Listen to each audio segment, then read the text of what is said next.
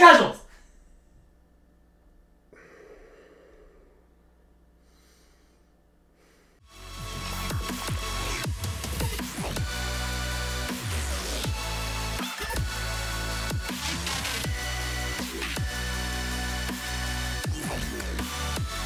What's up, everybody? Welcome to the 3BO podcast, where we are all on the same team. I'm one of your hosts, Brendan. And I'm the other one, Jordan. And if you're new here, we're just two big old nerds who love to share our love of video games with everybody. So if you too are a lover of video games, then this is the show for you. It's time for Patch Notes. As always, we're going to start by checking in. Jordan, how you doing? I've been doing pretty good. I want to run through something with you here real quickly here, Brendan. Okay, yeah. This is something I just want an exercise I want you to do with me real quickly here. Oh, I'm not nervous at all. No. We're both avid D&D players. So we're going to do a little bit of role playing here, right? Okay. So you are going to be a customer of the company Wizards of the Coast. Okay. Maker of fine things such as D&D campaigns and things of the sort. And pretty much all things Dungeons and Dragons. And I'm going to be the company Wizards of the Coast. Okay. In this scenario. Okay? So I just want you to react to this, Brendan. You're not anybody else. You are Brendan. I am me. Okay. So I'm going to throw some stuff at you. I just want you to react to it. Okay. I'm me. Yeah, you're me. I'm Wizards of the Coast. You ready? I'm you. No. You're Brendan. I'm me. I'm Wizards of the Coast. Jordan's not involved in this now. Okay. Jordan's gone. No, I know. He's disappeared. Yeah. Okay, you ready? Yes. All right. Hey, Brendan, how's it going, man? You doing? Oh, I'm doing great. Thank you. Doing good. Hey, I hope you're still enjoying all the stuff we give you, the campaigns, updates on D&D and things like that. Yeah, I love it. All the source books and all the material coming out with. Yeah, that's great. So speaking of the source books and all this and stuff coming out, we've done some internal looking into our lore and some of the things from some things we've had in the past, and we've realized that some of it's a little. I don't know, it's a little problematic. Yeah, some of the stuff with, anyone that isn't... Basically, anyone that isn't light-skinned or pale is, considered evil. Yeah, no, that's been a known issue for some time. Right, it's basically been homebrewed out of a bunch of, personal campaigns, stuff like that. So, we're just going to internally go ahead and go through some of the old lore, some of the stuff that barely anybody pays attention to anymore, and we're just going to take some of that out. Or, the campaigns will stay the same, the content's going to be the same, but just some of the lore is going to be changed a little bit, just to kind of update it so that way people can feel more included and they're not, have a little bit, just make it feel more inclusive for other players joining the game and whatnot. I hope, just want to give you the heads up that we're going to be doing interesting. That. You seem a little behind the times, Wizards of the Coast. Absolutely. This should have been done ages and ages ago. Yes, truly. It really should have been done ages ago, but we're finally getting to it. And I feel maybe this isn't the first, that you've heard of this. Definitely not. No. This is definitely something we should have taken care of a long time ago. Yeah. But we're finally doing it, but I'm guessing based on your action that you're excited about. Oh no, absolutely. So you view this as a good thing? Yes, of course. Okay, great. So if you think that this is a bad thing, you're the fucking problem. This is why the only people you can hang out with is incel racist douchebags. Shut up. Okay, I have literally no idea what you're talking about. Yeah. I don't have my finger on the beat of pop D&D / Wizards of the Coast. So Wizards of the Coast recently announced that they would be changing a lot of their older lore based around some of this stuff because it is problematic and whether or not directly racist or not is based on sort of old racist rhetoric, i.e. if you're not white, you're evil. So they're taking a lot of that stuff out, and some people online have just flipped out over it for no fucking reason other than to say, they're changing my thing and I hate it. Boohoo. I actually saw somebody comment with the article. I think it was a Kotaku article. I think I saw. I don't remember, but comment with it, and they just said, "This is why gatekeeping is a good thing." I was like, "Are you fucking kidding me right now?" And then turn into this whole jerk off fest between them and their douchebag friends, talking about just going, "This is when all the real fans are gonna leave." What is your fucking ego that you think that you're the only ones that matter in this community? Seriously. Yeah. Okay, bye, leave. Yeah. You don't fucking nobody wants you here anyway. Shut up. It's the same people that are leaving League of Legends because they don't want new people picking it up because of the show Arcane. I've never understood the mentality of this kind of from the point I get of it being it's going to become popular, therefore they're going to start doing things to make sure it stays popular and da-da-da-da-da.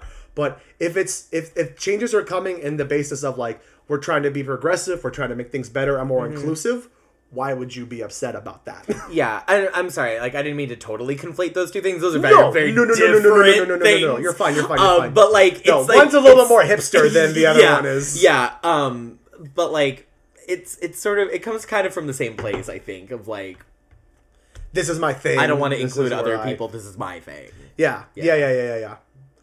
But it's, I mean, you know, as always here, we're not about the gatekeeping here at 3VO. So just wanted to bring that up real quickly here and say that if you hear that something is trying to be less racist and that makes you mad, maybe you're the issue. Just throwing it out there real quick. Like, I just don't understand where, like, the possessiveness comes from. It's from the people who think that this thing belongs to them. I just don't get it. Yeah, I don't get it either. Especially, it's I don't know. You're a fan of something, and that's wonderful, and you're allowed to be a fan of something. That does not give you ownership over something that you didn't make. Yeah. I mean, you consumed it, you enjoy it, and that's wonderful, but you didn't fucking make it. Like, however much I love Mass Effect, I don't have rights to say what they should be doing with Mass Effect just because I'm a huge fan. That doesn't matter. Yeah. I get that. Could you give me, like, a tangible example of, like, some, like, one of the things that they're changing? I guess I just don't... I'm not as familiar with, like, the problematic items. Yeah, so... I know that they're there. Yeah, but, like... So one, the basic thing that I know about that they've kind of talked... that they talked about in the article is pretty much the alignment of, like, good and evil based on, like, what kind of race you go by. You know what I mean? So, traditionally, like, orcs and the drow are more aligned with, like, good and evil and things like that. But... that is also associated with the fact that they have different colored skin than being, like, pale white and stuff like that. Okay. Particularly with the drow, because they are essentially dark elves, and they are the evil counterpart to pretty much all the other elven races out there. So it's originally, in terms of, like, the lore and stuff from what I know. So it's just, like, they're just changing that and going, like, hey, maybe just because they have a different skin tone that doesn't make them evil. Like, doesn't inherently make them evil, or... Yeah. That's it. That's all they're doing is going, maybe it's more about... the character and the person and the decisions and choices that they make as opposed to their skin tone, where they came from, what race they are, you know. Yeah, that whole thing. Just trying to, like, not make that into something that has people playing it from ages as young as, like, 5 years old. Maybe not instilling that ideology in them at a young age is maybe kind of a fucking good idea. Maybe. Just as a thought. I don't know. It sounds like somebody's worldview got a little challenged, and they didn't like it. Maybe just a little bit. Other than that, though, I've been great. How's about you? I'm great. As of the recording of this, I am 6 weeks away from my wedding. Yes! I'm very excited about this. I feel... fine. Yeah, okay. It's not like... I know, I realize it sounded like sketchy. No, when I read that as was you, like, realize you was like, I feel fine. Oh my god, I'm fine. Like, I feel like I should be more panicked than I am. Does that make sense? I feel like that, having just seen my dad go through it, it wasn't that like he got panicked and like cold feet and wanted to run away. Yeah. It was that at rehearsal dinner was when he was like, oh, this is happening. Right. Like it hit him like there. And then on the wedding day, and even on the wedding day, he was just like, yeah, I'm really doing this, aren't I? And I'm like, yeah, Dad, you're doing it.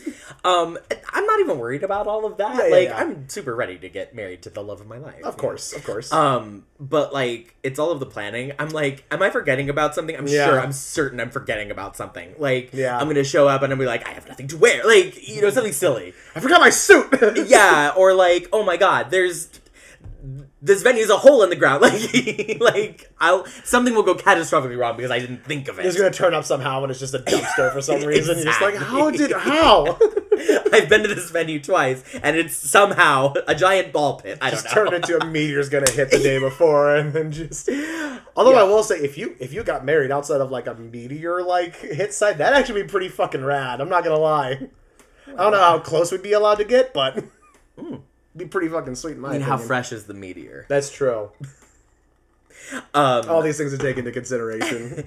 So, I'm feeling good. Okay. I genuinely am. We had a call with the venue today, and they were like, so we're going to go over everything that was TBD in the last meeting. And we were like, okay. And they like started going through, and they were like, oh, we really did a good job in the first meeting. We didn't really leave a lot of things TBD. So they like checked on a couple of things, and they were like, okay, it sounds good. We'll talk to you like 10 days out from the wedding. And I was like...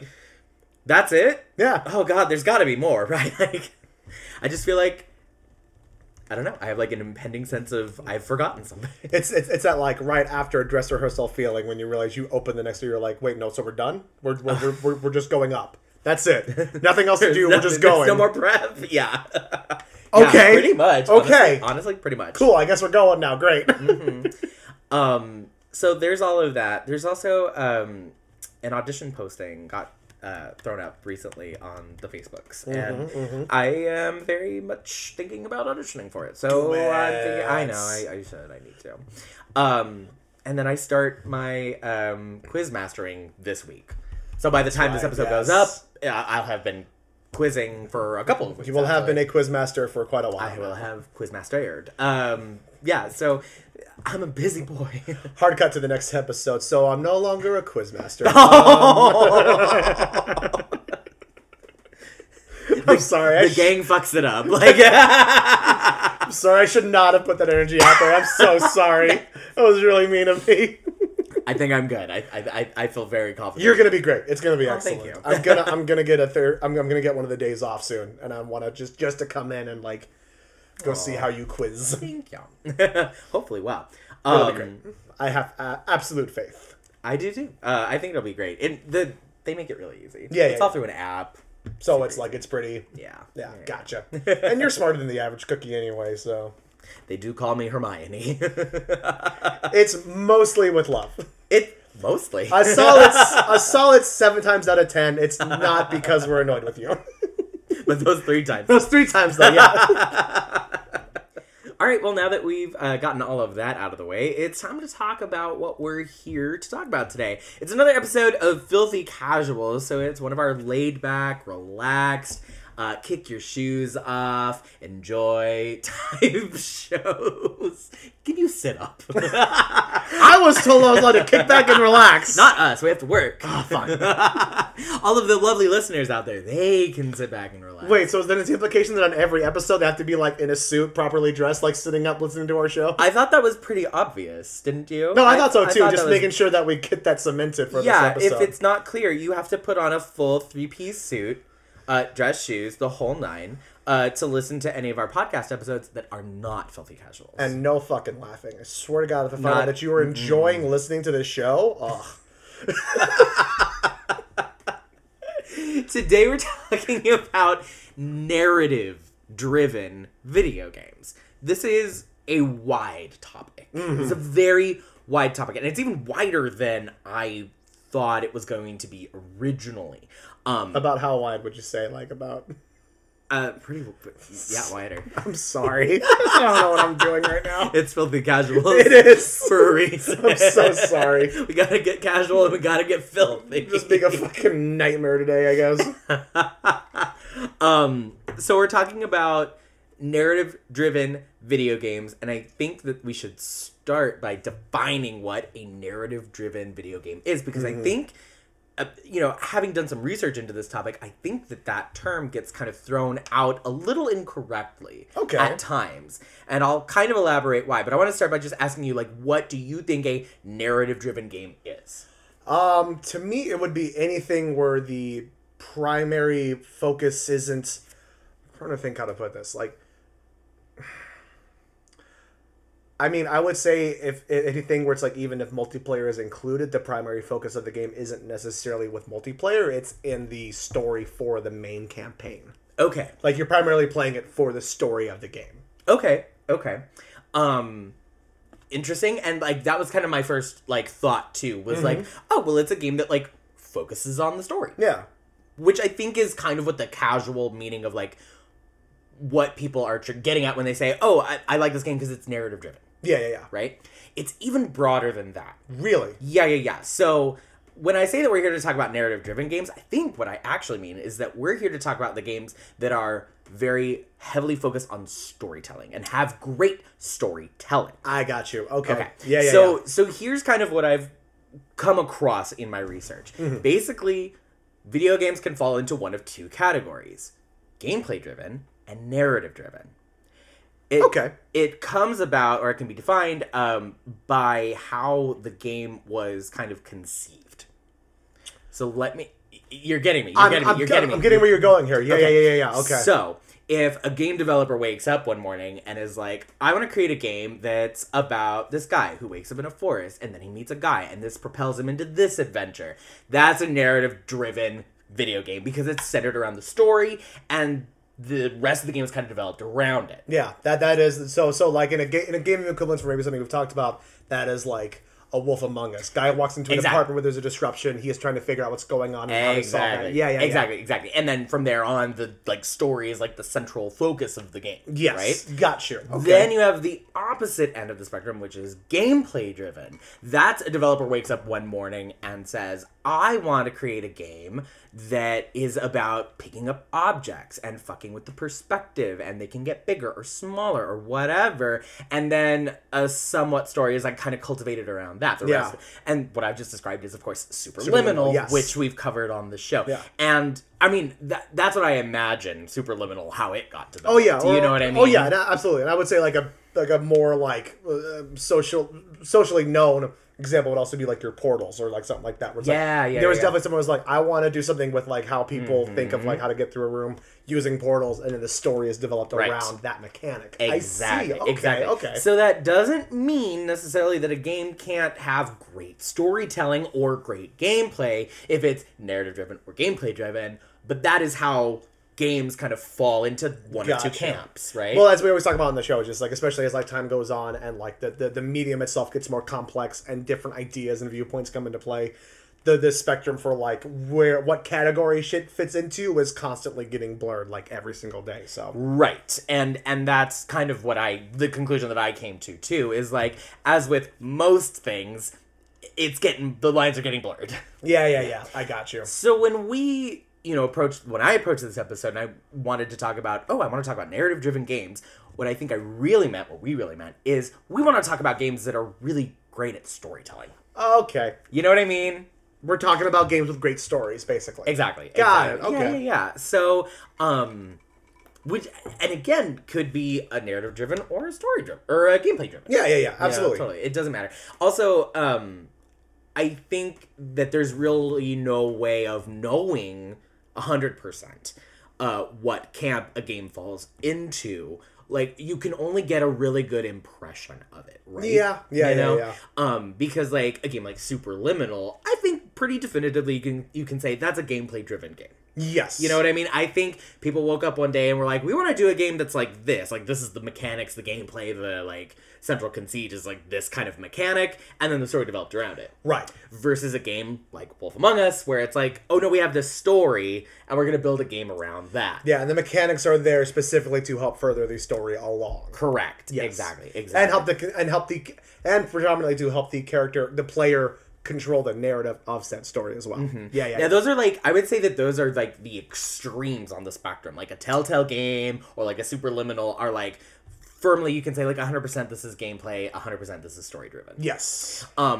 Anything else I think kind of is a little loosey-goosey. Like a Legend of Zelda. I don't know where I would put that, you know? Yeah, I mean, you see what I mean? That's tough. The Legend of Zelda one's a little bit tough because I feel like I don't know. I feel like originally you'd be able to say it. Like the first like two Zelda games, you could probably say just like these were the. But not even that, because I think then it's like, these are the tools we have that we can use. Right. And here's like the little bit of a plot that we have to sort of like tie it all together. Uh-huh. So, yeah, no, you're right, I feel like the first ones are definitely more gameplay driven. For sure. Right. And then as it developed, I think it got a lot more narrative driven. Yeah. But I think those two things kind of grew up together. Yes, definitely. But that's what I'm getting at. It's like, I see what you mean. It's a little hard to put one into one camp or the other with lots of games now. Definitely. Yeah. I see what you mean. So I don't want to go so far as to say like, this is a narrative driven game 100% definitively with the definition that we've purported. Yeah. That's all I'm getting at. I got you. Okay. Yeah. Oh, that makes sense. That being said, we want to talk about games that tell great stories, because that we can put a finger on. Yes. And we've talked about plenty of games like that on the show already, such as The Wolf Among Us, Mass Effect, Outlast, Spiritfarer, Ori and the Blind Forest, It Takes Two, Jedi Fallen Order, and Layers of Fear.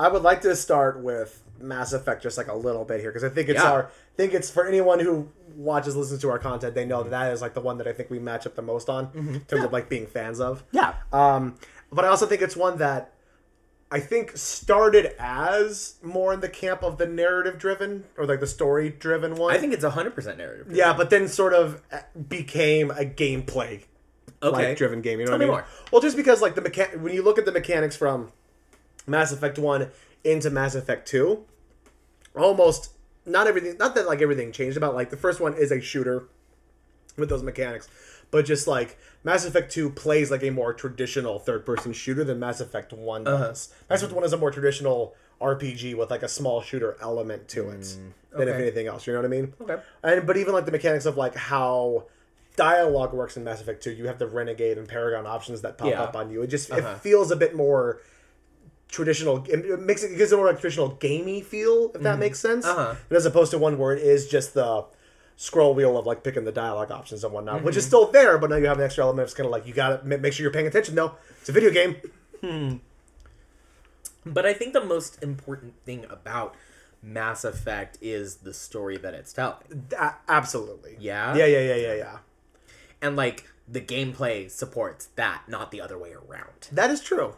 And I think that's kind of where the difference is. Yeah, I see what you mean. Yeah. Okay, yeah. One is in support of the other, and in the case of Mass Effect, gameplay is there in support of the story. Right. Obviously, this is a very nebulous topic, you know. It's one of those things that it's like hard to pin down, but I know it when I see it. Yeah, you just know, like, no, this is a story game. Well, like, exactly. I mean, the big example is this stuff like Layers of Fear, which is something that is like, there's no mechanics other than walking around, looking at things, picking things up. So it's like, that's very clearly, you're there for the narrative of that story. Exactly. And it's not, this is what I've also come to realize. I think that with narrative-driven games, you don't have as much room to like, or you don't tend to have as much room to like do groundbreaking gameplay work. You know what I mean? Yeah. It's like, I have this story that I want to tell. How am I going to do that with, like, things that exist already? Right. Versus, like, a Superliminal where it's like, I want to create the new thing, the new mechanic or the new gameplay, whatever. Yeah. How do I do that and then tell a story with it? Yeah. You know, I have an idea for a puzzle game that I don't think anyone has done for a puzzle game, so that's what I want to do. And my story is going to be driven around that. Yeah. Which to me is just crazy because it's like, it's again, and then a comparison, especially with something like Superliminal, which I know we've already done a whole episode ranting about. But like, that the way you said that makes sense though. It totally makes sense that it would be mechanic first and then story later. But just Superliminal is such an interesting story to it too.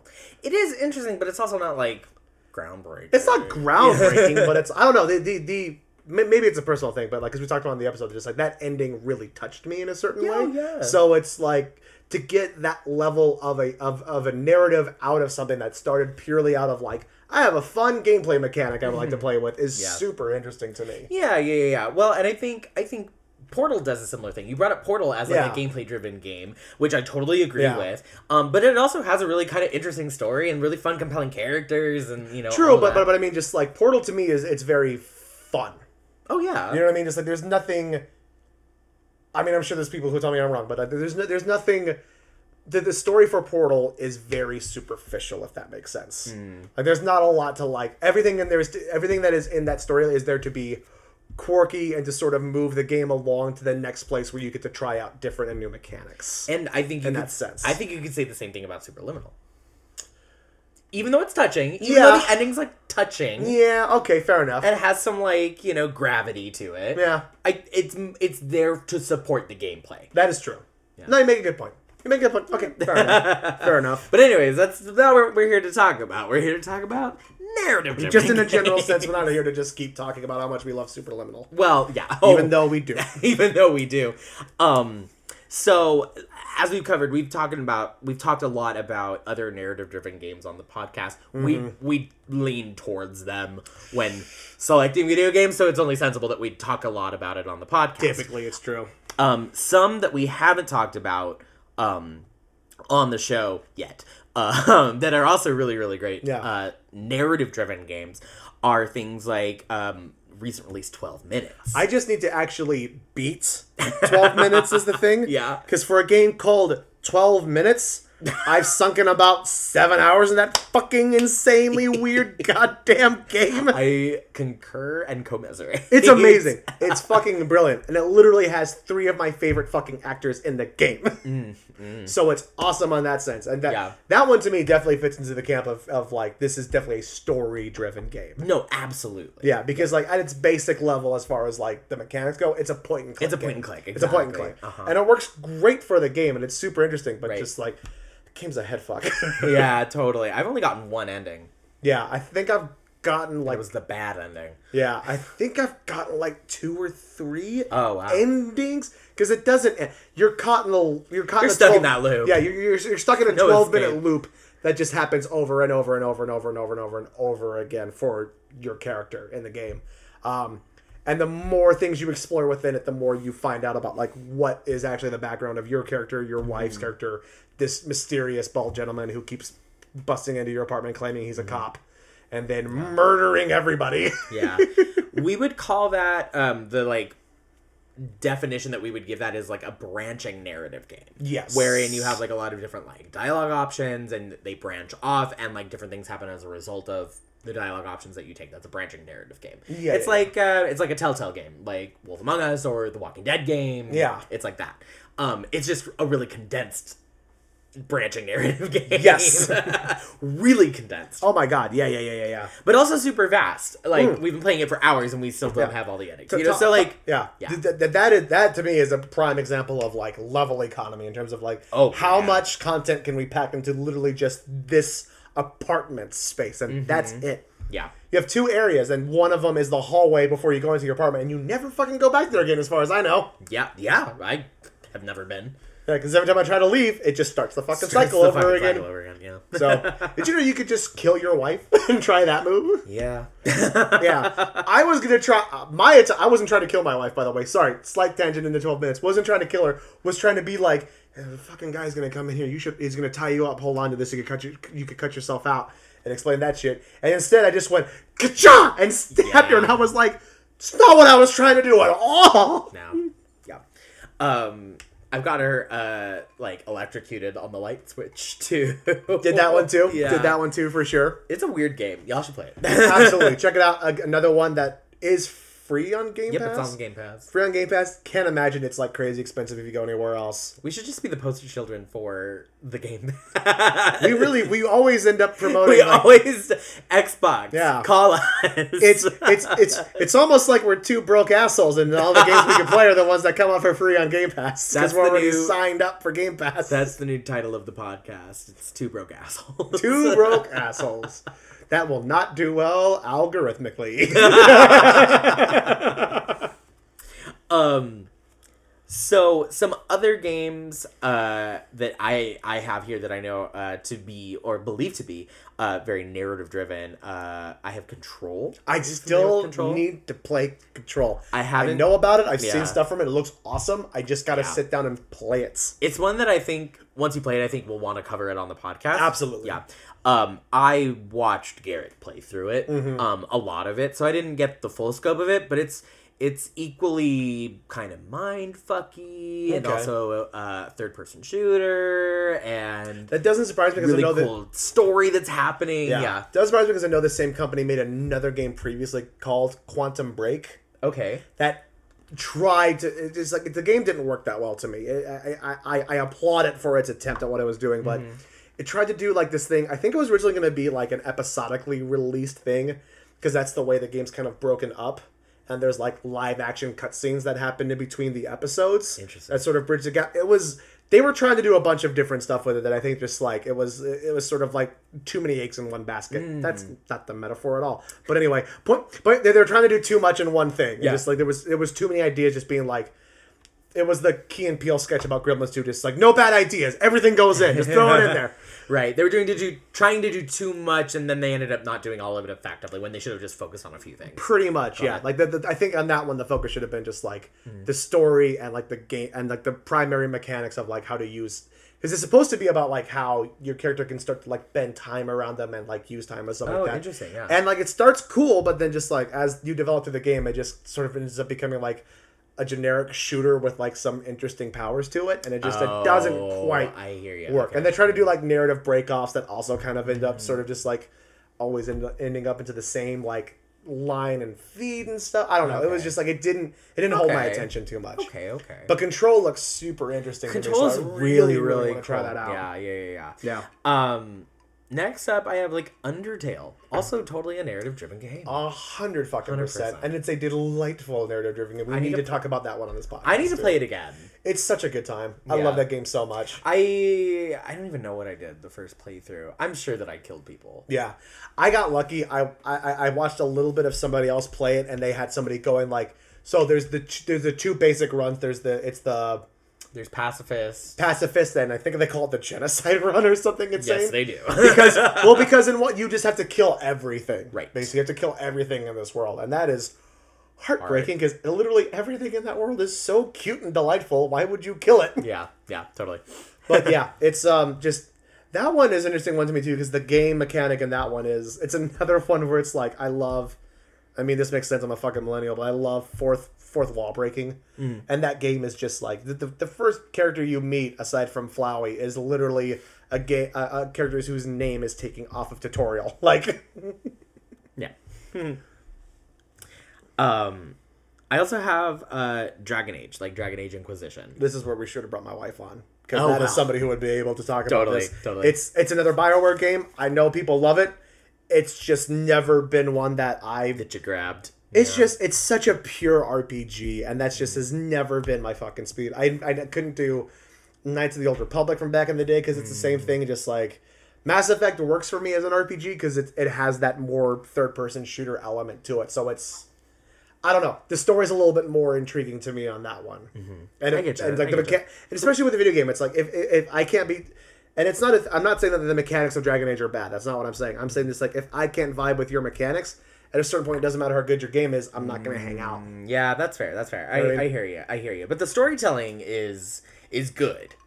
From what I know, it is fucking top notch. Right. Other than Dragon Age 2, which I know nobody likes. Oh, because apparently it wasn't great. Sorry, Dragon Age 2. I'm just don't shoot the messenger is just the word I got. Okay, I remember when that game came out and everyone was mad.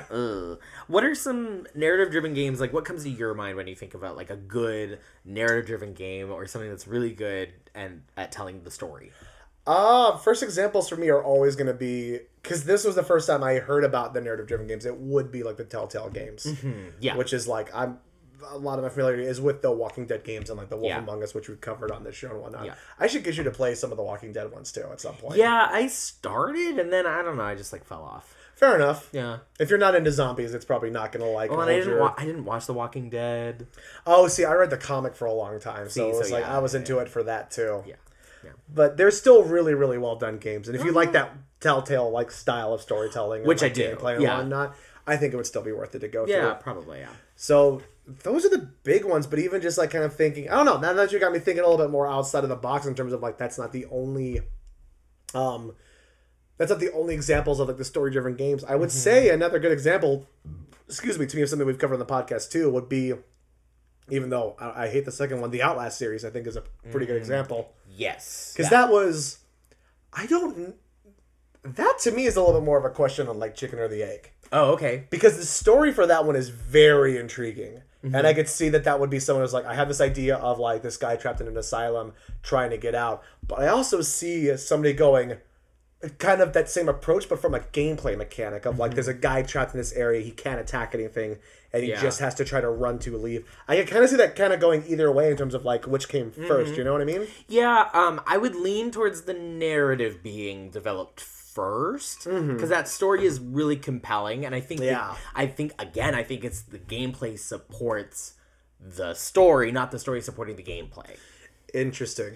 And the reason, like, okay, if you came up with the idea for Outlast, the whole plot and the story and everything, and then you go, okay, so how are we going to do this game-wise? Yeah. I think the thing that would come to light is like, oh, well, it should be really hard. Like, you shouldn't... Like, what am I trying to say? I think what Outlast is, like, the no weapons, you only have yourself and a camera, I think that's what would develop naturally. Yeah. based on the story that you want to tell. I see what you mean. You know what I mean? Yeah. Versus the other direction, which would be like, okay, if people got together and they were like, we're going to make a survival game and you have no, no weapons, you only have yourself and a camera. I don't know that the Outlast story would arise from that. Mm-hmm. And again, this is one of those things like, I can't say for sure. Oh, yeah, for sure. Nobody can say for sure except the game developers. Yeah, it's right? True. So... yeah.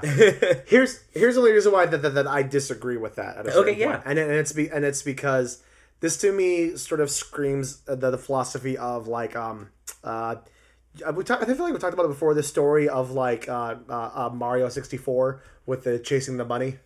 You got that little part in the game where you chase the bunny around? Yeah, that was like that was like the testing mode. Yeah, that was the gameplay test mode because the original, I don't know if it still is, with the original Nintendo model was you come up with the gameplay mechanic and then you just sort of like you just use that over and over and over again and add things around that mechanic until you run out of ideas and then you're done with your game. Outlast sort of has that feel to me because each area sort of has the same feel of like the mechanic of like activate a thing, hide, run, activate another thing, hide, move on to the next area without dying.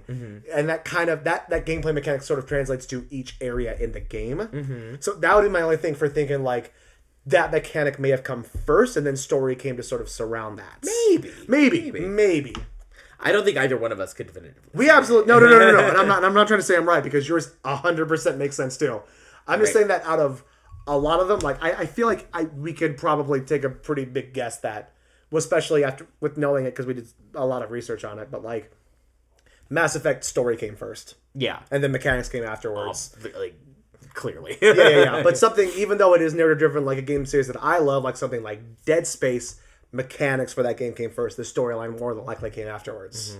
Same thing probably with like a Resident Evil or something like that. More likely the mechanics of like the puzzles and the zombies and blah blah blah. That came first, and then the story was sort of there around it. Yeah, makes a lot of sense in Resident Evil because the story in Resident Evil is always a mess.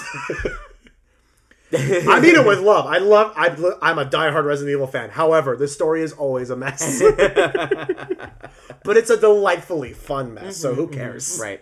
And I think honestly, when it comes down to it, like making the difference between this is a narrative driven game versus this is a gameplay driven game is kind of immaterial. Like, who cares? Oh, ultimately, it doesn't matter. What I mean? Absolutely, we can't say with certainty based on the definition that we've said. We can't say for sure. So, what we're really honing in on is stories that are of being told effectively through the game. Yeah. So let's talk a little bit about. We've named a lot of games. We have. Know, that we're like, oh my god, this is great. This is a narrative-driven game. We like this, whatever. Yeah. Mm-hmm. What makes the storytelling good? Yeah, that's complicated. Yeah. And I feel like I don't know, because like to me anyway, with a video game, it's in terms of telling your story, it's more structured the way that like you would have to structure a novel or a book. Like it would have to be, because it's like, and not that there are games that only last like about the length of a movie that work well and do really well. Talked about it before. You could burn through a Portal game if you're good at the game. You could burn through it in like maybe 3 hours. Yeah, but like with a game like with something like Mass Effect or a Final Fantasy game, you're talking 60, 70 plus hours of just straight through the plot. Like you're running at least 20 to 30 hours of that game, no matter what. So it's like, how do you fill that time without making it feel like you're just filling the time? Yeah, and it's just beyond just like expanding the world and creating a bigger world for people to explore. How do you still make it feel like you're working towards something? Which is where I think some games tend to get a little bit lost at times. No, absolutely. Like games can definitely lose the plot. Yeah, totally. I would say I think the best storytelling happens when everything is working in concert with each other. Oh, yeah. You know, like a game like Outlast. Yeah. I think is like so perfect at encapsulating kind of what we're honing in. Everything on. Is harmonious. Exactly. In that game. Exactly. Like, and you feel as much a part of the story as your character. I talked about this. I remember talking about it in the Outlast episode, where, like, when you feel something happen to the character, you feel like it's happening to you. Oh, yeah. You know, and you have that, like, sympathetic vibe. That genuine feeling of sympathy at the end of Outlast, as he's limping out of the last area, and you're just kind of like, I really just want this dude to get the fuck out. Like, yeah, exactly. So a game that, it like, puts you in the story, it makes you feel, like, really, like, part of it. And then the storytelling is evident in everything that's happening. It's, like, the score, the sound effects, the environment, the, you know, the, like, text box, like, dialogue, you know, the whole thing, all working together. When you could tell that somebody thought of, like, each element. Like, I mean, like, a recent example I would say would be something like Jedi Fallen Order. Like, as you mentioned in the episode, you're just like, this feels like Star Wars. Yes, absolutely. And being able to have that feeling translate in a video game is so incredible to me. Yeah. And important to the narrative of that game, too. Exactly. You need to make it feel like you're a part of that world. Exactly. And that's, like, I think definitively, like, that is a narrative game. There's 100%. No way it's a gameplay-driven game, right? Not that the gameplay mechanics aren't, like, perfect in that game. The mechanics of that are so good. They're pretty good, yeah. They're a bitch, but... right. But that one is, like, that game and that world is something where the story is so important and so integral. Oh, like, absolutely. That has to be story-driven. Absolutely, yeah. And again, everything is working in concert, and it's really delivering that Star Wars feel. Yes. And same with, like, Outlast. It's delivering that, like, horror movie feel, you know? Or, like, Layers of Fear. Again, it's delivering that horror movie feel. Yeah, but, like, Layers of Fear and Outlast on that feeling, though. Sorry, I know we're sticking to the narrative thing, but, like, that feeling for both of them are so... No, it does stay, because it does stay to this, true to what story you're trying to tell, whereas, like, Outlast is that adrenaline fill, just kind of like, I gotta get the fuck out of here, run, whereas, like, with Layers of Fear... It's more environmental. It's this constant presence of just kind of, like, I just feel gross being in this house. It's like gothic horror. Yeah, it's 100% gothic horror, yeah, exactly. And to get that in a video game, too, was a stroke of fucking genius to get across. And I mean, it's a little bit more further developed, like a modern horror, but it's gothic-y. Oh, well, yeah. But that's the story they wanted to tell, and everything works in concert to tell that story. Yes, exactly. Right. So, I think that's what we are talking about when we say, like, oh, we like this game because it's really narrative-driven. When we say that casually, we mean, no, the storytelling is really good. Yeah. You know? I see what you mean. And it's because all of these elements are working in perfect concert with each other. Well, and also, like, at the end of the day, too, for just, like, something that I always think about in terms of just kind of, like, no matter how you break it down, human beings have been trying to tell stories since we developed as humans. Forever, right? Yeah. It's like you go back to the original caveman paintings. That is them doing their best to tell a story with the tools that they literally have. So it's like... I'm sorry. No, keep going. But okay. I've got the coolest thing about cave paintings to tell you. Oh, okay. I'm excited. Okay. Let's just make sure we remember this then. But just that, like, you know, it's like... But as... Obviously, as time has gone on, more tools and capabilities have been brought to us. First, it was the ability to just, like, write down words in order to encapsulate the story. And then just, like, developing new words in order to help get your story across better. And then just, like, plays. And then movies. And then now we're at, like, not that I think it's better than other forms of storytelling, but, like, now we have video games, which is just, like, just... such a wide open world of just like how you can tell your story, because it's like at a certain point with television or movies or even with comic books and animation and just like a normal novel, you're a little bit boxed in, whereas like literally just kind of like the budget and the tools you're given for a video game is how you can tell your fucking story, whereas like your scale goes from Undertale to an EA title like Fallen Order, you know what I mean? Right And you have the whole gamut. And just, like, however you want to tell that story, that's fucking great. You need 8 hours, cool. You need 60 hours, great. Yeah.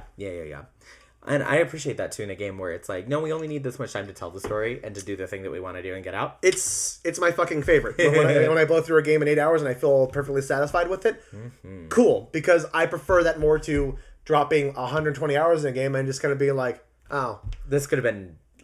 different. Like, this really could have been different. Why did I spend all this fucking time if you're going to do that? Not looking at you, Fallout 3. Hey, positive spins on games. I'm sorry. If that's all we were doing, we need to cut everything I've said about Outlast 2. No, just fine. Saying, like, if that's all, if we're exclusively just doing nothing but positive takes, there's a lot of stuff I've said that needs to be taken out of the show. I'm just giving you a hard time. What was your cave painting fact? Okay, so I want to hear this. So get this. I don't know how long ago this was. Okay. But I read about this person that was researching like cave paintings to try to figure out like stuff about our like, you know, ancestors. Yeah. Clearly. And they were investigating these cave paintings and they had it all set up and they had their lights and they were whatever and they were like taking photos and looking at it, and they were looking at these cave paintings and they saw that they had like it was like there was like one image here and another image here like painted on top of it. And so they were trying to figure out like, why is there this like duplicate like kind of image and like the bottom one is like kind of faded? Like what's going on there? Like why didn't they like just paint elsewhere, or why did they paint over these like paintings, or like what's going on there? Yeah. Or like why is there this like six-legged woolly mammoth or like whatever, right? Yeah. Really confused. I've seen that, like whether the painting like it looks like it was over. Yeah. Okay. You know what I mean, right? Yeah. Okay. So get this. I think like a local came in to like assist with like the like heritage or like the whatever, you know, whatever. And they brought a torch in. And they turned off all the lights, and they were, like, looking at the torch, and the flickering of the flame made it look like two image... Yeah! Can you believe? It made it look like it was, like... Like, movement. It had movement. Gee, that's fucking dope. That's so cool. So our cave painting ancestors were, like, far more brilliant than we give them credit for. We're already trying to, like, make animation a thing? Yes. That's so freaking like, cool. Humans have been animating for thousands of years. Since we could put pictures on a wall. Yeah. Isn't that amazing? Congratulations, animators. Prostitution is no longer the oldest profession. It is now you. Well, I don't know. Okay, fine. You are just as old as prostitution. How does that sound? But I thought that was the coolest thing. That is super cool. That's a great... That is like a great... I mean this as like a genuine compliment. That's like the best fun fact to throw out at a party. You know what I mean? Yeah. That's genuinely interesting and cool to learn. So humans have been telling stories for thousands and thousands of years, and now we tell them in the form of video games. Yeah. And I brought it all back. Cave paintings on the wall, video games. You know, it was a natural progression. No, I love it. It's great. It's perfect. It is all storytelling, like, no matter what. No, absolutely. And just like even in the early days of video games where it was like, I mean, other than starting with, like, Pong, which is just kind of, like, the square bouncing back and forth and da-da-da. But once we get to, like, the Mario and the Zelda days, I would say, is when it goes, like, well, how do we use this to tell a story? Mm-hmm. No matter how weird that story is. Because I feel like we don't talk about enough how weird the plot of Mario is. Well, like, it's very fucking bizarre. I think storytelling in video games predates, like, Mario. Because you have text-based adventures. You do have text-based... No, you're right. Before that, right. Yeah. You're 100% right. Oh, yeah. That's true. I mean, I think as long as... I mean, you had, like, text-based adventures on, like, DOS. It was it was way before. Ages ago. Predating any home consoles or anything. Which is where I would be, then how... I'm not saying that it shouldn't count. I'm just wondering how much that counts as a video game. A text-based adventure? Yeah. You played it on a computer. True. So, is it a video game? This might be a new topic of conversation. What counts as a video game? Oh my! We covered what it takes to be a gamer. So. I really feel like this. I understand that, but I feel like that was a shitty way for us to call out assholes. Like that wasn't like we weren't actually trying to define what makes you a gamer. Like. I feel like if we go down the road of, like, what defines a video game, we end up making an, unfortunately, very douchey podcast. Yeah. just like, I don't know, I feel like the Call of Duty game shouldn't really count, like... That's funny. You know what I mean? Yeah, but, like, when does it jump? When does it make that leap between just, like, it is... Yeah, I mean... Well, because here's my thing, and this is against my own argument here, because it's like, because then what else do you call, like, text-based adventure? Because there's no other... I don't know what else you would call that term other than it just being like...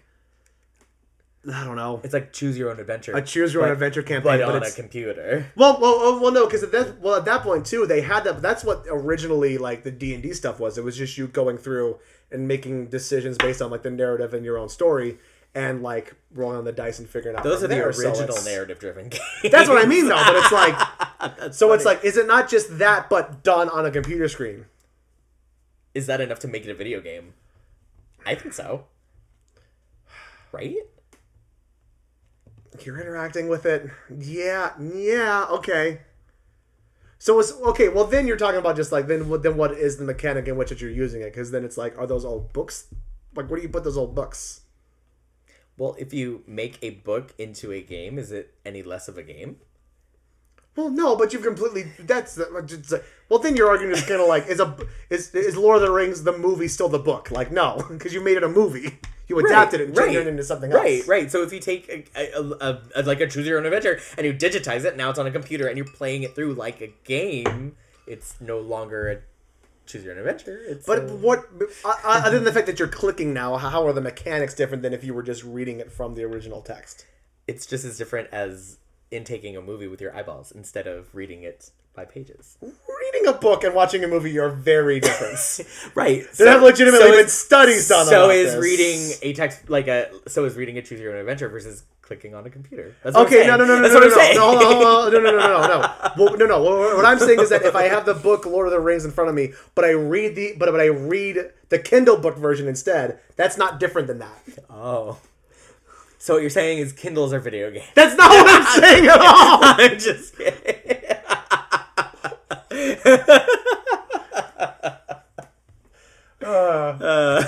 So I hope you guys enjoy watching Brendan find a new host to do the show with. It's been fun. This was the episode that broke me. Congratulations, you did it, Brendan. I hope you're fucking happy. Ding. I think this is a really interesting topic that we're not gonna get to like a conclusion we have today, but that's like a really interesting topic. Like, where's the jump? Where's the leap? Where do we make the jump between just like it's just using something? It's just using a different sort of like technology in order to tell a story, and then when does it become a different medium? So okay, I'll pose a question to you. Sure. Solitaire, like on your computer, is that a video game? I mean, yeah, in its purest form. There's no story to Solitaire, though. Well, okay, forget story. Like, the presence or absence of a story. Okay. Like, immaterial. Yeah. Okay. You know, and that's what I mean. Like, we're talking about text-based adventures or, like, choose your adventures. Like, you're doing that thing, but on a computer now. So, like, Solitaire, you're doing that thing, but on a computer now. But, okay. But here's my thing, though, is that's, like, fucking not... Tetris. Pong is basically ping pong, but done in a video game. But I wouldn't say it's the same thing as going out with your buddy and playing ping pong. No, absolutely not. So I mean, though. So it's like it's just like playing Solitaire on your computer. Ostensibly, it's the same mechanics, but like it's not the same as pulling out a deck of cards and playing it on a table. Right. So Solitaire on your computer, you would say, is a video game. Yes. Then I think by the transitive property that a text-based adventure on your computer is still a video game, right? Here's the thing. I don't agree with you, but I don't know if it's just because I don't want to be wrong. I generally don't know if it's just because I'm being stubborn. And I'm trying to, decipher if that's what it is. I really don't know. I generally... Okay, let me ask you this, because maybe it's the material that we're looking at. Because we're looking at, choose your own adventure books. Yeah. By the way, I'm going to listen to this episode after it comes out, a week afterwards, and I'm going to go... Jordan, you fucking idiot, of course. Why are you arguing this? You know he's right. Because I've done that before, by the way. Listen back and gone, he's 100% right. Stop talking. It's okay. No, it's okay that you're playing kind of devil's advocate a little bit. That's fine. I think the question that we need to ask then is, is a choose your own adventure book, is it a game? Are you playing a game when you're reading a choose your own adventure book? Yeah. Okay. Yeah, you're right. Okay. I see what you're saying. Yeah. If that's a game that it's in the form of a book, but it's a game. Then just translating it into the digital medium is just making it a video game, which is a different way of having them. Yeah. Okay. Yeah.